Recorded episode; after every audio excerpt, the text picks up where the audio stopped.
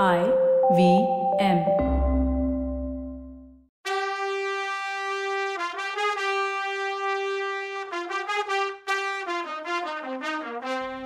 வணக்கம், welcome to கதை பாட்காஸ்டின் பொன்னியின் செல்வன். இது எபிசோட் நாற்பத்தி மூன்று. கதை சொல்பவர் கவிதா. வணக்கங்க, நான் கவிதா பேசுகிறேன். ஆழி மழை கண்ணா ஒன்று நீ கைக்கரவேல் ஆழியுட்புக்கு முகந்து கொடார்த்தேரி ஊழி முதல்வன் உருவம் போல் மெய்கருத்து பாழியந்தோளுடை பற்பநாபன் கையில் ஆழிபோல் மின்னி வலம்புரி போல் நின்றதிர்ந்து தாழாதே சார்ங்க முதைத்த சரமழை போல் வாழ உலகினில் பெய்திடாய் நாங்களும் மார்கழி நீராட மகிழ்ந்தேலோர் எம்பாவாய். இது ஆண்டாள் திருப்பாவை. மழைய வேண்டி வர்ண பகவான் கிட்ட பாடினது. இதோட சுருக்கம் என்னன்னா, நாங்கள்லாம் தண்ணி இல்லாமல் கண்ணனோட மகிழ்ந்து நீராட முடியல, அதனால் எங்களுக்கு மழை பொழிய வை. உன்கிட்ட தண்ணி இல்லைன்னா கடலில் போய் நீரை உறிஞ்சிட்டு வந்து மேலே போய் மேகமாக மாறி எங்களுக்கு தண்ணி கொடு, மழை பொழி. நாங்கள் கண்ணனோட மகிழ்ந்து நீராட தண்ணி வேணும்னு கடவுள்கிட்ட வேண்டிக்கிற ஆண்டாள் திருப்பாவை இது. இப்போ ஏன் இதை சொல்கிறேன்னு பார்க்குறீங்களா? தமிழகம் முழுசுமே தண்ணி இல்லாமல் தவிச்சிட்ருக்க நேரம் இது. அதனால் நானும் என் சைட்லேருந்து ஆண்டாள் பாடின திருப்பாவையை பாடி எல்லாம் வல்ல இறைவன்கிட்ட தண்ணி கொடுன்னு வேண்டிக்கிறேன்.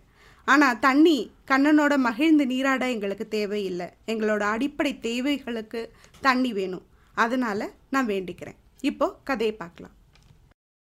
இளவரசர் அருள்மொழியும் வந்தியத்தேவனும் நம்பியும் அனுராதபுரத்தில் இருக்க ஒரு பழைய மாளிகைக்கு வர்றாங்க.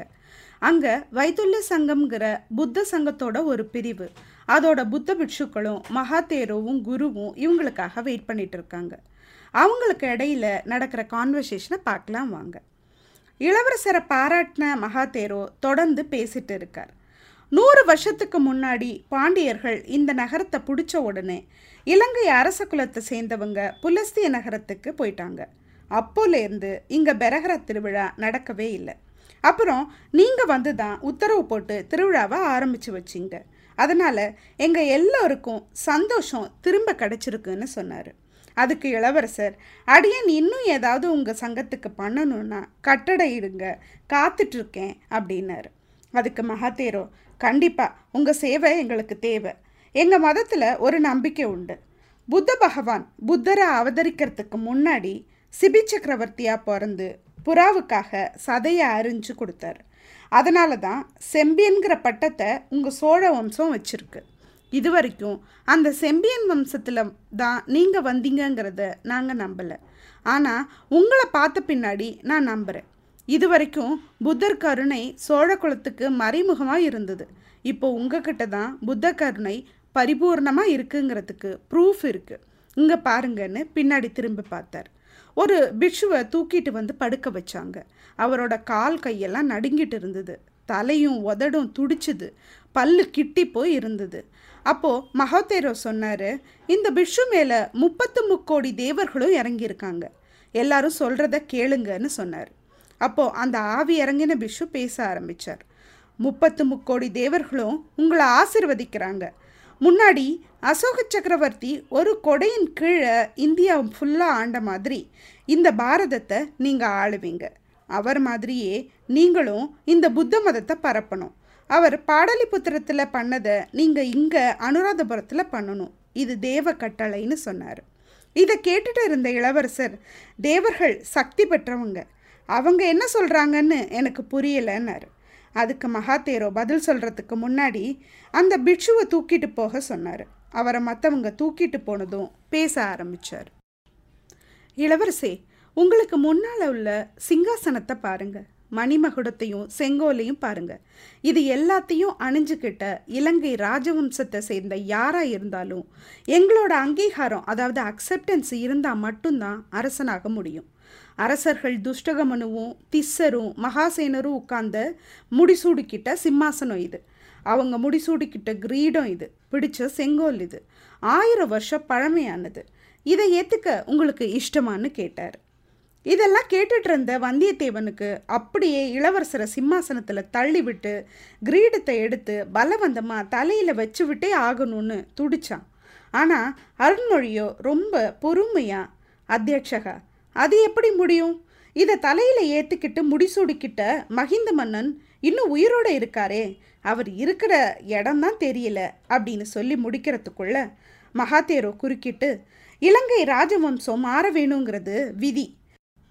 உங்கள் நாட்டிலேருந்து வந்த விஜயராஜன் தான் இந்த வம்சத்தை தோற்றுவிச்சிருந்தாலும் எத்தனையோ அரசர்கள் இலங்கையாக ஆண்டாங்க. ஆனால் பின்னாடி காலத்தில் இந்த வம்சம் தெய்வ சாபத்துக்கு ஆளாகிடுச்சு. அதனால் அப்பன் மகனை கொள்றதும், மகன் அப்பனை கொள்றதும், அண்ணன் தம்பியை கொள்றதும், இப்படி குடும்பத்தில் இருக்கவங்களே அரசுரிமைக்காக ஒருத்தரை ஒருத்தர் கொள்றதுங்கிற பாவத்தை பண்ணாங்க. கடைசியாக ஆண்ட இலங்கை மன்னன் மகிந்தன் அரசுரிமையை இழந்துட்டான். அவனுக்கும் வாரிசு இல்லை. அதனால் ராஜவம்சம் மாறியே ஆகணுங்கிறது விதி. புது அரசனை தேர்ந்தெடுக்கிற உரிமை எங்களுக்கு தான் இருக்குது. அதனால் நீங்கள் சரின்னு சொன்னால் இன்றைக்கி ராத்திரியே முடிசூட்ட நாங்கள் ரெடினார். இதெல்லாம் கேட்டுட்டு இருந்த இளவரசர் என்ன சொல்ல போகிறாரோன்னு புத்த பிஷுக்கள் இருந்ததை விட பரபரப்பாக வல்லவன் இருந்தான். இளவரசர் அமைதியாக இருந்தார். யோசித்து பேச ஆரம்பித்தார். இந்த ஆஃபரை எனக்கு கொடுத்ததுக்காக உங்களுக்கெல்லாம் நன்றி சொல்கிறேன், நமஸ்கரிக்கிறேன். இந்த பழமையான சிம்மாசனத்தை எனக்கு கொடுக்கறதுக்கு முன் வந்த உங்கள் பெருந்தன்மையே பெருந்தன்மை. ஆனால் இதுக்கு முடிவெடுக்கிறது நான் இல்லை, சுந்தர சோழர் தான் முடிவெடுக்கணும். அவரோட அனுமதியோ விருப்பமோ இல்லாமல் என்னால் எதுவுமே செய்ய முடியாது. என் அப்பா உடம்பு சரியில்லாமல் படுத்திருக்கார். அவர் கட்டளை இட்டதுனால தான் நான் இங்கே ஆள வந்திருக்கேன்.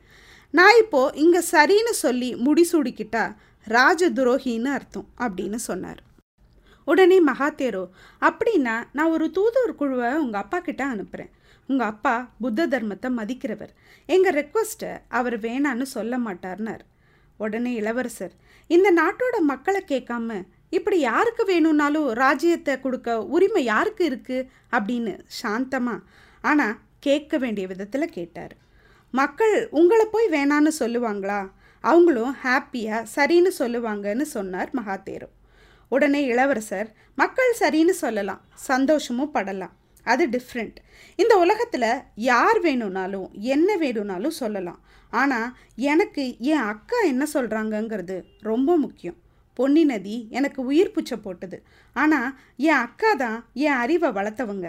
அவங்க என்ன சொல்கிறாங்களோ அதுபடி தான் நான் நடந்துப்பேன். நீங்கள் அரியணையை எனக்கு தர்றது மகாபாக்கியம். ஆனால் அதை ஏற்றுக்க சொல்லி என் மனசாட்சி எனக்கு சொல்லலை. தயவு செஞ்சு என்னை மன்னிச்சிடுங்கன்னு சொன்னார். அந்த மகாசபையில் ஒரே அமைதி. வந்தியத்தேவனுக்கு அவன் நாடி நரம்பெல்லாம் பட்டு பட்டுன்னு வெடிக்கிற சத்தம் அவனுக்கே கேட்டுச்சு. மகாதேரோவும் அமைதியாக இருந்தார். அவரால் சிங்காசனம் வேணான்னு இளவரசர் சொன்னதை ஏற்றுக்கவே முடியல. அவர் பேச ஆரம்பித்தார். இதை ஒரு மாதிரி நான் எதிர்பார்த்தேன். நான் சொன்ன உடனே நீங்கள் மணிமுடி தரிச்சுப்பீங்கன்னு நான் நினைக்கல. ஆனால் இந்த உலகத்திலேயே இந்த சிம்மாசனத்துக்கு அதிக தகுதி உங்களுக்கு தான் இருக்குது. இன்னும் ஒரு வருஷம் உங்களுக்கு டைம் கொடுக்குறேன். அப்போது உங்கள் பதிலை சொல்லுங்கள். ஒரு விஷயம் மட்டும் நினைவில் வச்சுக்கோங்க. நிறைய புத்த விகாரங்கள் இடிஞ்சு போச்சு. ஆனால் இந்த புத்த விகாரம் மட்டும் அழியலை. ஏன்னா இது அண்டர் கிரவுண்டில் இருக்குது. இதுக்கு வர்ற வழி கூட இங்கே இருக்க தலைவர்களுக்கு மட்டும்தான் தெரியும். மன்னர்களையும் அவங்க முடிசூடுற சமயத்தில் மட்டும்தான் இங்கே கூட்டிகிட்டு வருவோம். அதை எப்போவுமே ரகசியமாக வச்சுருக்கோம். நீங்கள் இங்கே வந்தது போனது மட்டும் வெளியில் தெரியவே கூடாது. உங்கள் ஃப்ரெண்ட்ஸும் சொல்லக்கூடாது.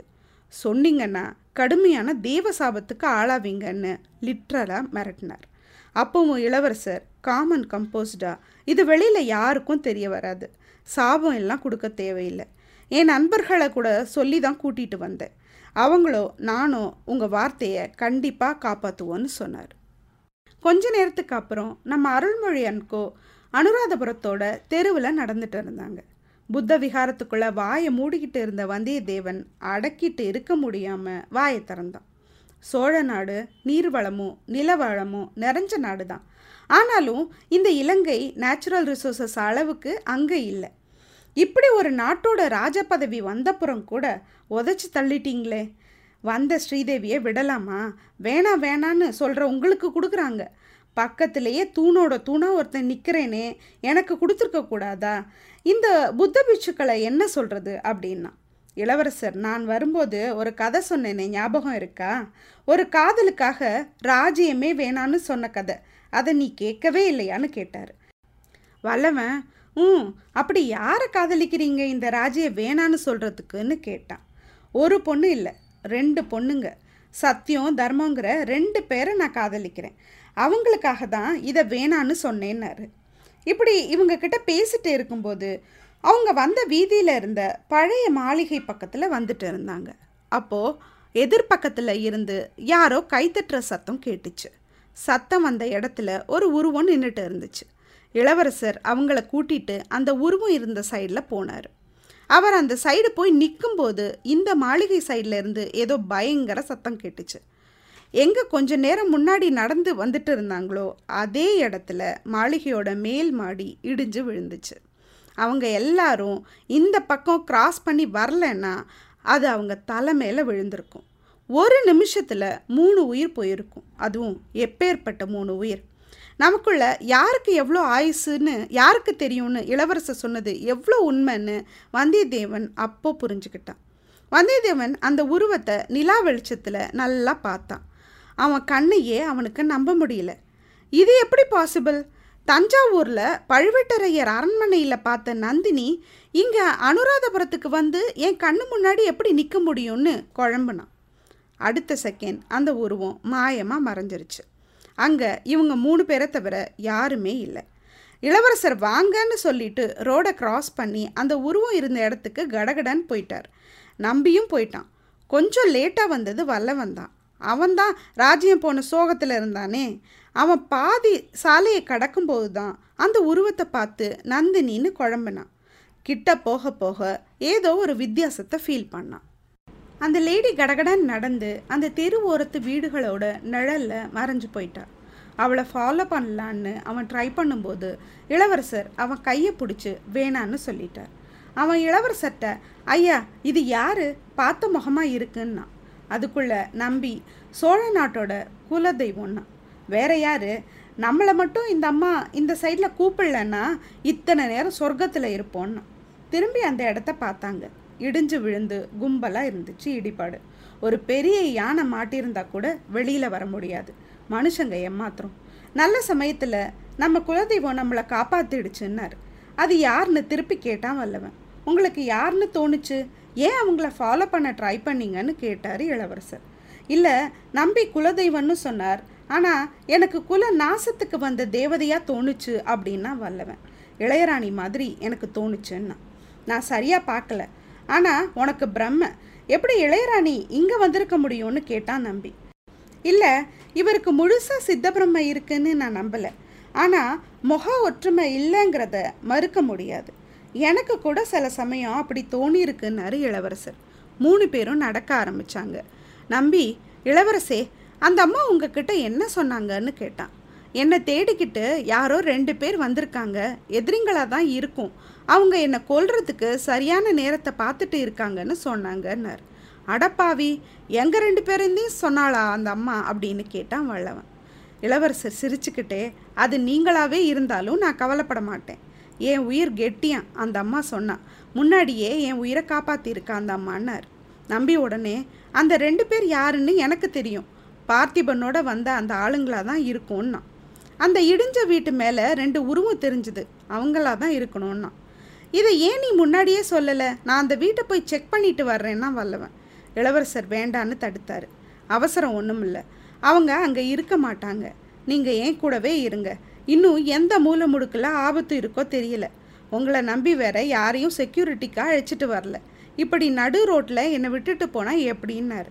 இதை கேட்டதும் எமோஷ்னல் ஆகிட்டான் வல்லவன். ஐயா, இனி ஒரு வினாடி கூட உங்களை விட்டுட்டு போகவே மாட்டேன்னா. உடனே நம்பி, இளவரசருக்கு நீ பாதுகாப்பு, உனக்கு நான் பாதுகாப்புன்னா. இளவரசரை கொல்ல ட்ரை பண்ணுற அந்த ரெண்டு பேர் யார், எதுக்காக கொல்லணும்னு நினைக்கிறாங்க, அந்த அம்மா காப்பாத்தினாலே அவ யாரு, அவ எப்படி இவருக்கு வர்ற ஆபத்தை கண்டுபிடிச்சி முன்னாடியே வந்து சொல்கிறா? புதிராக இருக்குல்ல, அடுத்த எபிசோடில் பார்க்கலாம். அது வரைக்கும் நன்றி.